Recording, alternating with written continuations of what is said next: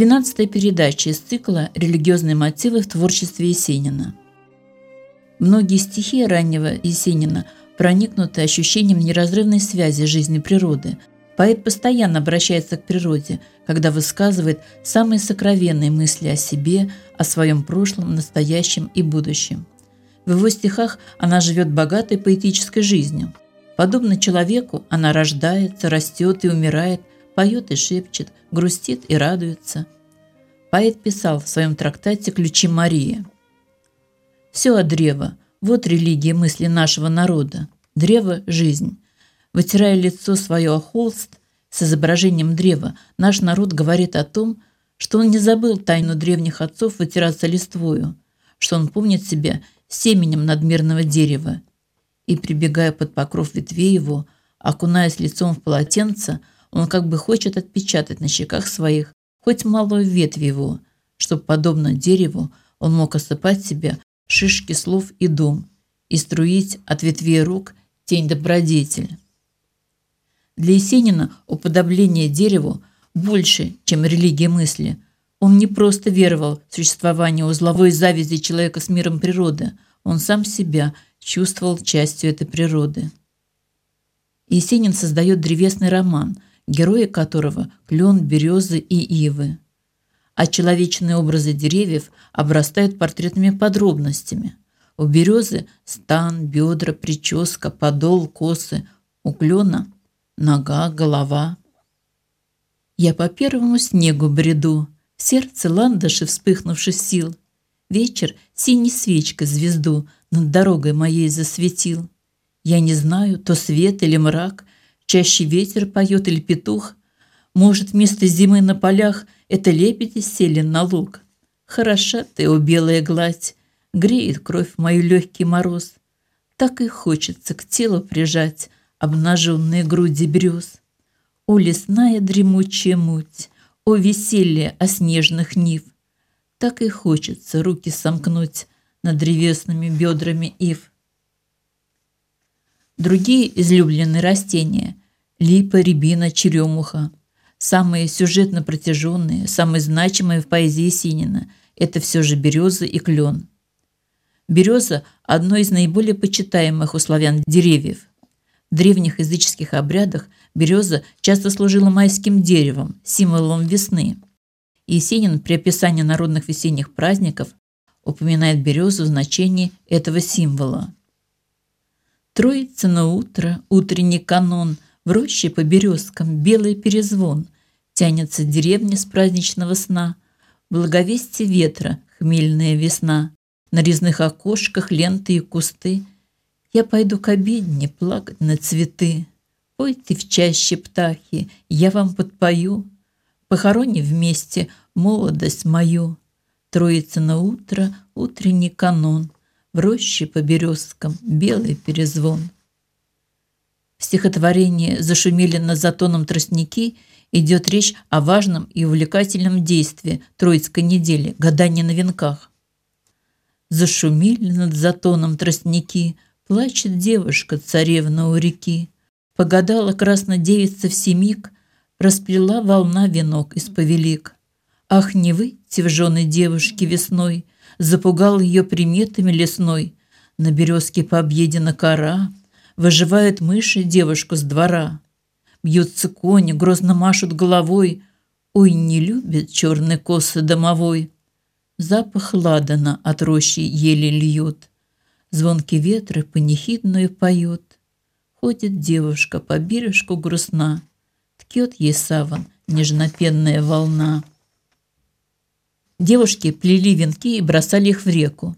Если венок далеко уплыл или прибился к берегу, остановился ли потонул, судили об их участи. Дальнее или ближнее замужество, девичество, смерть суженого. Ах, не выйти в жены девушки весной, запугал ее приметами лесной. Радостная встреча весны омрачена предчувствием приближающейся смерти. На березке победена кора. Дерево без коры погибает, а здесь ассоциация березка-девушка. Мотив несчастья усиливается использованием таких образов, как мыши, ель, саван. В стихотворении «Зеленая прическа» береза становится похожей на девушку. Зеленая прическа, девическая грудь, О, тонкая березка, что загляделась пруд, Что шепчет тебе ветер, о чем звенит песок, Или хочешь косы ветви, ты лунный гребешок? Открой, открой мне тайну твоих древесных дом. Я полюбил печальный твой предосенний шум. И мне в ответ березка, у любопытный друг, Сегодня ночью звездной, где слезы лил пастух, Луна стелила тени, сияли зеленя, За голые колени он обнимал меня И так вздохнувши глубко, Сказал под звон ветвей, Прощай, моя голубка, до новых журавлей. Читатель так и не узнает, о ком это стихотворение, о березке или о девушке, потому что человек здесь уподоблен дереву, а дерево – человеку. В таких стихотворениях, как «Не жалею, не зову, не плачу» и «Отговорила роща золотая», лирический герой размышляет о прожитой жизни, о молодости. Отговорила роща золотая березовым веселым языком, и журавли, печально пролетая, уж не жалеют больше ни о ком. Кого жалеть? Ведь каждый в мире странник пройдет, зайдет и вновь покинет дом. А всех ушедших грезит коноплянник широким месяцем над голубым прудом. Стою один среди равнины голые, а журавлей относят ветром вдаль.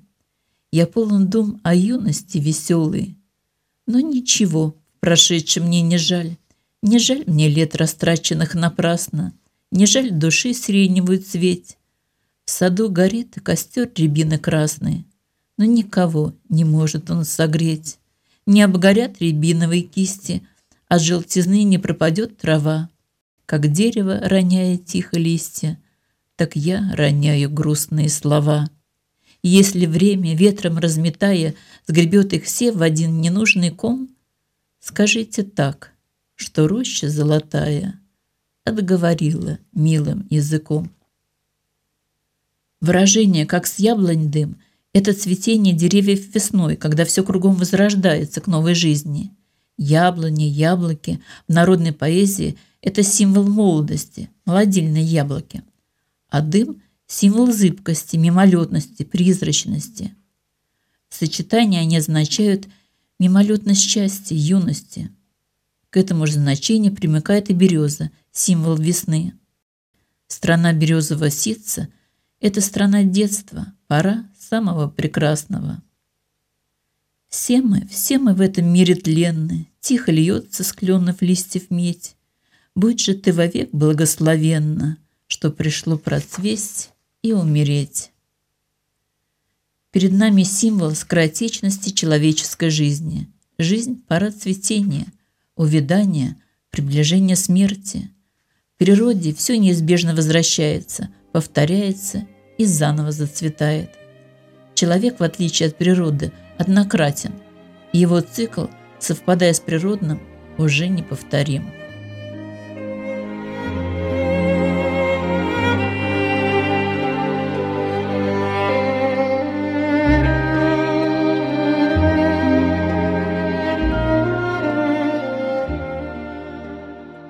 Клен, в отличие от других деревьев, не имеет столь определенного образного ядра в русской поэзии. В народных традициях, связанных с древними языческими ритуалами, он не играл значительной роли. Образ клена наиболее сформирован в поэзии Есенина, где он выступает как своего рода лирический герой древесного романа. Клен – это разудалый, слегка разухабистый парень с буйной копной непричесанных волос – так как у него круглая крона, похожая на копну волос или на шапку. Отсюда и мотив уподобления, то первичное сходство, из которого развился образ лирического героя. Я покинул родимый дом, голубую оставил Русь. Три звезды березняк над прудом, теплит матери старый грусть. Золотой лягушкой луна распласталась на тихой воде, Словно яблонный цвет седина у отца пролилась бороде. Я не скоро, не скоро вернусь, Долго петь и звенеть пурге. стережет голубую Русь старый клен на одной ноге. И я знаю, есть радость в нем тем, кто листьев целует дождь, от того, что тот старый клен головой на меня похож. Стихотворение «Сукин сын» лирический герой грустит об ушедшей юности, которая отшумела, как подгнивший под окнами клен. В народной поэзии гнилое или засохшее дерево – это символ горя, потери чего-то дорогого, что уже не вернуть. Герой вспоминает свою юношескую любовь. Символом любви здесь выступает калина с ее горькой семантикой. Она сочетается к тому же с желтым прудом. Желтый цвет суевериях народа является символом разлуки, горя. Поэтому можно сказать, что расставание с любимой девушкой уже было предначертано самой судьбой. У Есенина клен предстает как человек со всеми присущими душевными состояниями и периодами жизни. В стихотворении «Клен ты мой опавший» лирический герой подобен клену своей разудалостью. Он проводит параллель между собой и кленом. И, как пьяный сторож, выйдя на дорогу, утонул в сугробе, приморозил ногу. Ах, и сам я нынче, что это стал нестойкий, не дойду до дома с дружеской попойки. Даже не всегда понятно, о ком идет речь в этом стихотворении, о человеке или дереве. Там он встретил вербу, там сосну приметил, распевал им песни под метель о лете. Сам себе казался я таким же кленом, только не опавшим, а вовсю зеленым. Если клен напоминает беззаботно кудрявую голову, то тополь аристократически стройный прям. Эта стройность, устремленность ввысь является отличительной чертой тополя, вплоть до поэзии наших дней. В стихотворении «Село» Есенин сравнивает листья тополя с шелком. «Село, в душе моей покой, село в Украине дорогой, и полный сказок и чудес, кругом села зеленый лес. Цветут сады, белеют хаты, а на горе стоят палаты, и перед крашенным окном в шелковых листьях тополя, а там все лес и все поля, и степь, и горы за Днепром, и в небе темно-голубом сам Бог витает над селом. Тополя растут вдоль дорог, и поэтому они иногда сравниваются с босоногими странниками. Эта тема странничества отражена в стихотворении. Без шапки с лыковой котомкой, стирая пот свой, как елей, бредут дубравной сторонкой под тихий шелест тополей. Лирический герой-странник бредет под тихий шелест тополей. Здесь странник-человек и странник-дерево перекликаются, дополняя друг друга для достижения большей тонкости в раскрытии темы. В произведениях Есенина тополь тоже знак Родины, как и береза. Прощаясь с домом, уезжая в чужие края, герой грустит о том, что уж не будут листвою крылаты, надо мною звенит тополя. А Иву называют плакучей. Образ Ивы более однозначен. В русской народной поэзии Ива – символ не только любовной, но и всякой разлуки, горе матерей, расстающихся со своими сыновьями. В поэзии Есенина образ Ивы традиционно связан с грустью, одиночеством, с разлукой – это грусть по прошедшей юности, по утере любимого человека, от расставания с Родиной. Например, в этом стихотворении. Ночь и поле, и крик петухов, Златной тучки глядит Саваоф, Хлесткий ветер в равнину синь Катит яблоки с осин. Вот она, невеселая рябь, Журавлиной тоской сентября, Смолкшим колоком над прудом — опрокинулся отчий дом. Здесь все так же, как было тогда. Те же реки и те же стада, только ивы над красным бугром, а ветшалом трясут подолом. А ветшалый подол ив – прошлое, старое время, то, что очень дорого, но то, что больше никогда не вернется. Разрушенная, исковерканная жизнь народа, страны – в этом же стихотворении упоминается и осина. Она подчеркивает горечь, одиночество, так как в народной поэзии всегда является символом печали. Лирический герой, вспоминая свою юность, грустя о ней, также обращается к образу Ивы. «И мне в окошко постучал сентябрь багряной веткой Ивы, чтоб я готов был и встречал его приход неприхотливый». Сентябрь – это осень, а осень жизни – это скоро приход зимы, старости. Этот возраст осени герой встречает спокойно, хотя и с небольшой грустью – об озорной и непокорной отваге. Потому что к этому времени он приобрел жизненный опыт и на окружающий его мир смотрит уже с высоты прожитых лет. Дуб поэзии Сергея Есенина не такой постоянный герой, как береза и клен. О дубе говорится только в трех стихотворениях. В стихотворении «А кто их» упоминается маврикийский дуб. Есенин впоследствии объяснял значение этого образа в своем трактате «Ключи Марии». Это символическое древо, которое означает семью, и совсем не важно, что в Иудее это древо носило имя Маврикийского дуба. А сам на вышних холмы поют про рай, и в том раю я вижу тебя, мой отче край. Под маврикийским дубом сидит мой рыжий дед, и светит его шуба горохом частых звезд. И та кошачья шапка, что в праздник он носил – Глядит, как месяц зябко на снег родных могил. С холмов кричу я деду, «О, отче, отзовись!» Но тихо дремлют кедры, обвесив сучи вниз. Не долетает голос в его далекий брег. Но чу, звенит, как колос земли растущий снег. Восстань, прозри и вижди, неосказуем рок. Кто все живет и зиждет, тот знает час и срок вострубит Божий клики, огнем и бури труп, и облак желтоклики прокусит млечный пуп, и вывалится чрево испепелить бразды. Но тот, кто мыслил девы, зайдет в корабль звезды. Этот дуб как бы обобщает все то, о чем хотел написать поэт в этом произведении. То, что семья – это самое главное, что может быть у человека – Образ семьи здесь дан в более широком смысле. Это и отчий край, и родные могилы, и отчий дом, то есть все, что связывает человека с этой землей. Хвойные же деревья передают у поэта иное настроение и несут иной смысл, чем лиственные. Не радость и грусть, не различные эмоциональные порывы, но скорее таинственное молчание, оцепенение, погруженность в себя – Сосны и ели представляют собой часть угрюмого сурового пейзажа. Вокруг них царит глушь, сумрак, тишина. Несменяемая зелень вызывает ассоциации хвойных деревьев с вечным покоем, глубоким сном, над которым не властно время и круговорот природы. Сохнет стаявшая глина, на сугоре гниль опенок, пляшет ветер по равнинам, рыжий ласковый осленок, Пахнет вербой и смолою, Синь то дремлет, то вздыхает.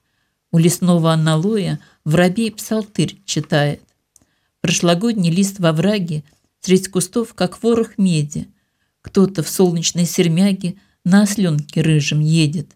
Прядь волос нежнее кудели, Но лицо его туманно. Никнут сосны, никнут ели И кричат ему «Асанна!»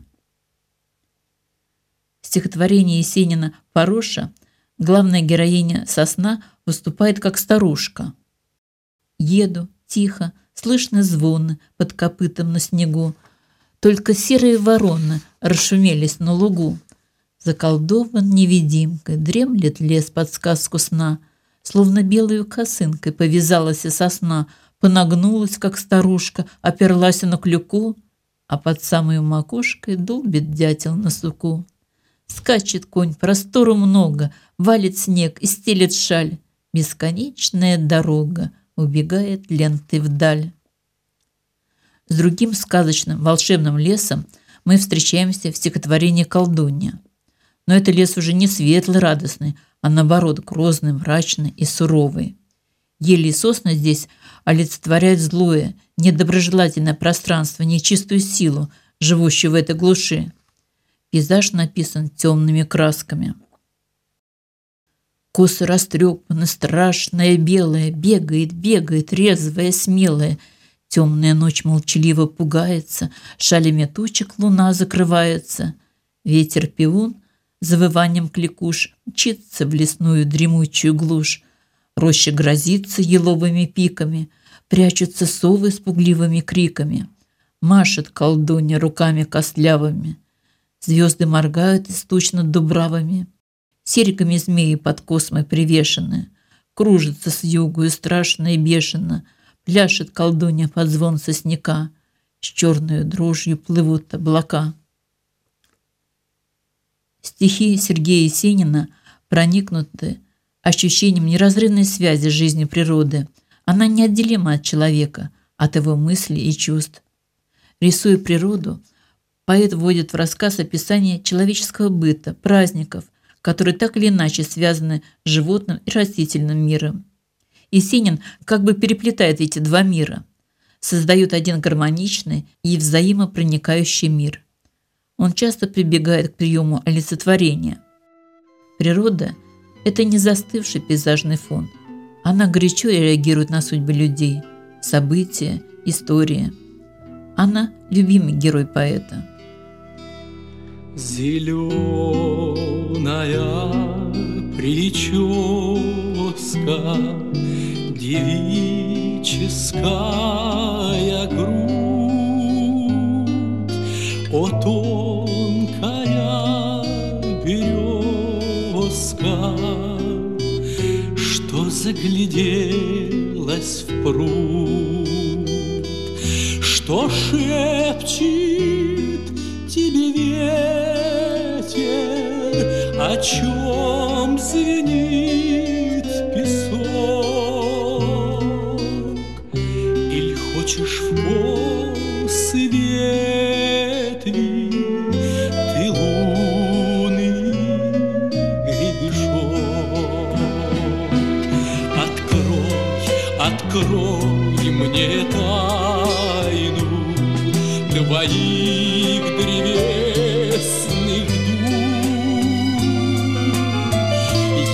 полюбил печальный Твой предосенний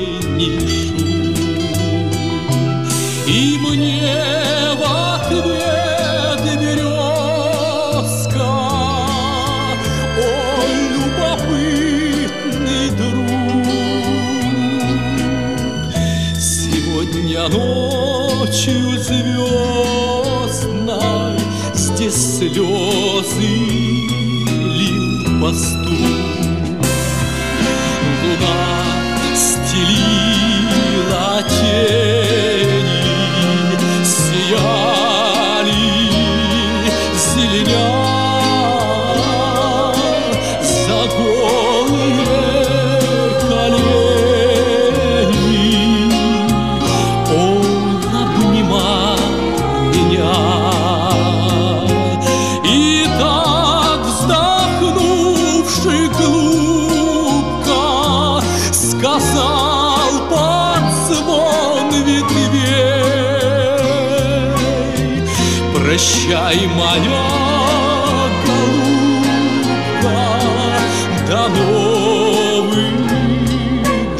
журавлей И так